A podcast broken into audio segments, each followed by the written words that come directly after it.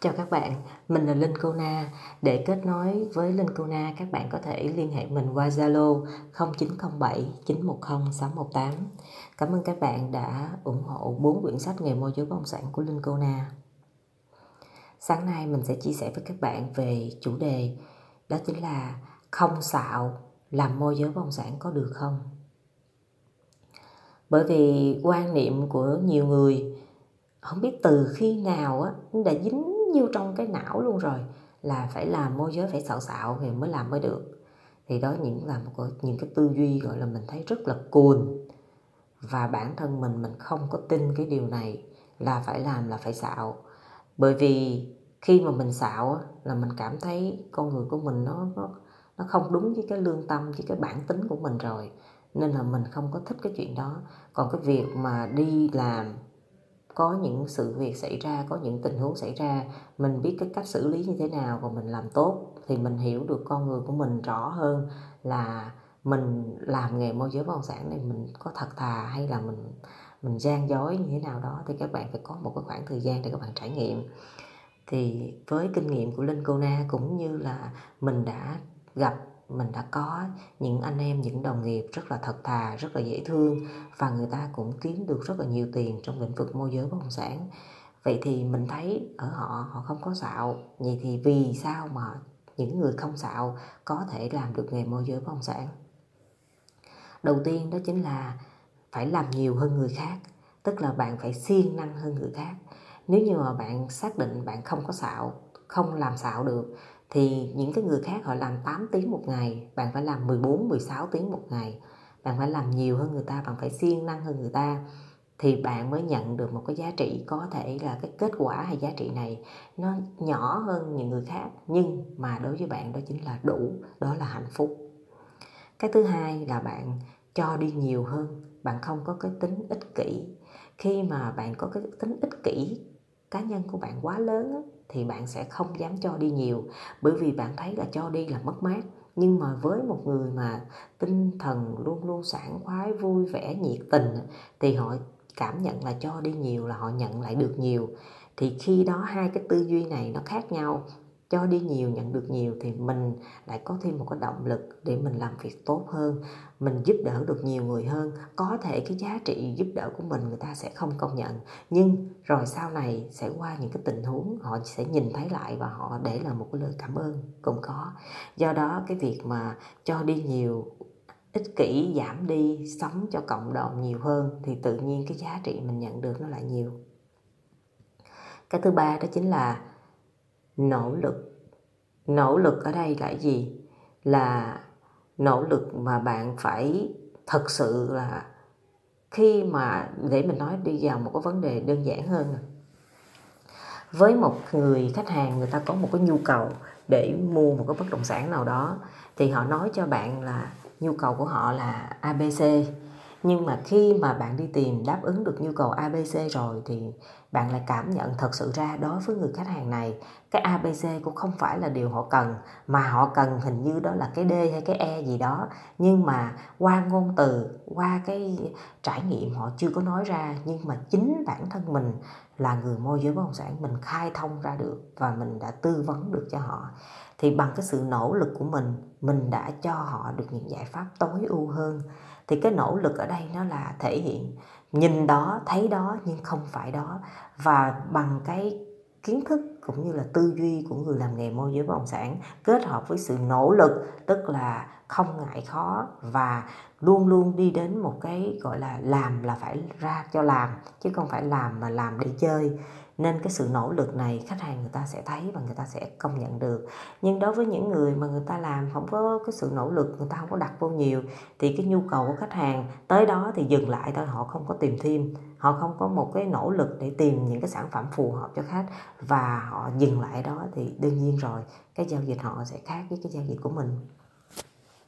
Khi mà làm một cái giao dịch bất động sản, mình đặt cái sự nỗ lực của mình vô nhiều. Nếu như cái giao dịch đó không thành công thì khách hàng đó người ta cũng sẽ rất trân trọng mối quan hệ với bạn, chứ họ không phải là họ ngại hay là không muốn có mối quan hệ với bạn bởi vì bạn không đáng tầm để họ có mối quan hệ, là không phải vậy. Và họ trân trọng và họ xem bạn như là một những người bạn đích thực. Kiên trì. Kiên trì ở đây là không phải là kiên trì trong cái việc mà chăm sóc khách hàng đâu, mà bạn phải kiên trì kỷ luật bản thân, mỗi ngày làm việc như thế nào, làm cái gì. Thì cái sự kiên trì này nếu như mà bạn kéo dài được lâu thì nó sẽ trở thành một cái thói quen. Thì khi mà cái con người bạn có một cái thói quen tốt, có kỷ luật tốt thì dẫn đến cái tư duy của bạn cũng sẽ hanh thông. Tư duy hanh thông, hành động sẽ rất là gọi như là bứt phá. Hành động mà bứt phá rồi thì bạn mới đạt được những cái thành quả như mong muốn. Còn nếu như bạn làm mà bạn thiếu cái sự kiên trì, mà bạn cứ nghĩ rằng là phải xạo mới đạt được, thì cái đó gọi là suy nghĩ ngắn hạn thôi. Suy nghĩ ngắn hạn, tầm nhìn ngắn hạn.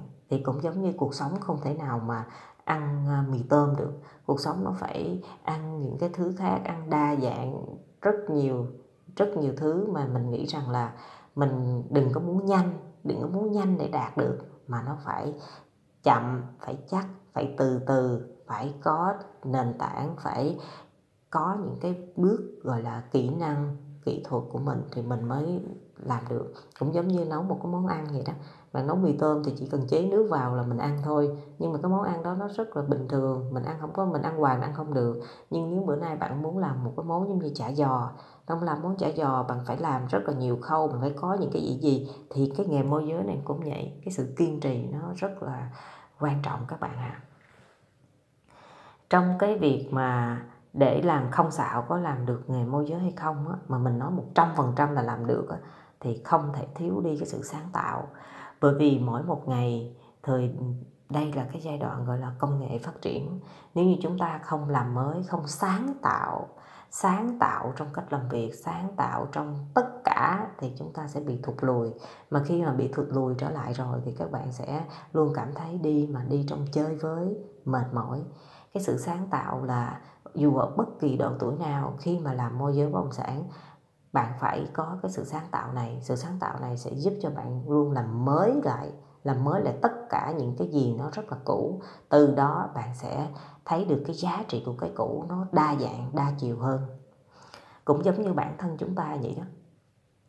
Nếu như mà bạn trước giờ bạn chỉ thích màu đỏ và bạn không nghĩ rằng là màu khác sẽ tốt cho bạn, bởi vì cái tính của bạn không có muốn thay đổi, thì làm sale sẽ rất là khó cho bạn. Giống như Linh Cô Na, giống như mình á, là kiểu tóc của mình là mình phải thay đổi, mình phải cắt, mình phải làm đủ thứ vậy đó. Tại vì khi cái khi con người mình mà mình nhìn bản thân mình mà mình thấy cũ rồi thì năng lượng sẽ xuống. Nên lúc nào mình cũng phải làm mới bản thân, làm mới tất cả những gì mà mình thấy là nên làm mới, để chính cái sự sáng tạo này cho mình được những cái nguồn năng lượng rất lớn. Mà nguồn năng lượng rất lớn này rồi nó sẽ giúp cho bạn biến những cái khó khăn thành những cái thách thức. Mà gọi là thách thức rồi thì bạn đối mặt với thách thức, chứ bạn không phải là dạng bị động để xử lý khó khăn. Và cuối cùng, cuối cùng cũng rất là quan trọng, đó chính là khi mà bạn làm môi giới bất động sản, bạn phải cho tất cả những người khách hàng, những đồng nghiệp, những ai mà biết đến bạn phải hiểu rõ tính cách, lý tưởng, quan điểm làm việc của bạn như thế nào. Chứ bạn không phải là làm chỉ vì tiền, mà bạn làm phải có quy tắc. À, ví dụ như trường hợp đó nên xử lý vậy và mình không thể làm hơn, thì lúc đó người ta sẽ đánh giá cao cái cái gọi là cái quan điểm làm việc của bạn. Và khi có những cái cơ hội lớn, có những cái gì mà quan trọng hay là cần sự tư vấn hay nhờ vả giúp đỡ thì họ sẽ nhớ đến bạn đầu tiên. Bạn hãy làm được những, bạn hãy xây dựng hình tượng một người môi giới bất động sản như vậy, thì lúc đó bạn mới có được cái giá trị, cũng như là người ta sẽ đánh giá cao bạn, người ta sẽ cho bạn những cái cơ hội, mà những cơ hội này luôn luôn nằm ngoài cái sự toan tính của bản thân. Các bạn à, làm nghề môi giới bất động sản cũng như làm bất bất kỳ những cái nghề khác trong xã hội thôi. Nếu chúng ta làm chân thành, làm nhiệt tình và thật thà, chúng ta sẽ được sống lâu trong nghề môi giới bất động sản và nhận lại được những cái hoa thơm, những cái trái ngọt. Nhưng mà nếu chúng ta đến với nghề môi giới bất động sản chỉ như là đi uh, phủi bụi hay đi cưỡi ngựa xem hoa, thì những giá trị chúng ta nhìn thấy được hay là nhận thấy được sẽ rất là ít ỏi với những cái giá trị thật sự của nghề môi giới bất động sản mang lại. Cảm ơn các bạn đã lắng nghe.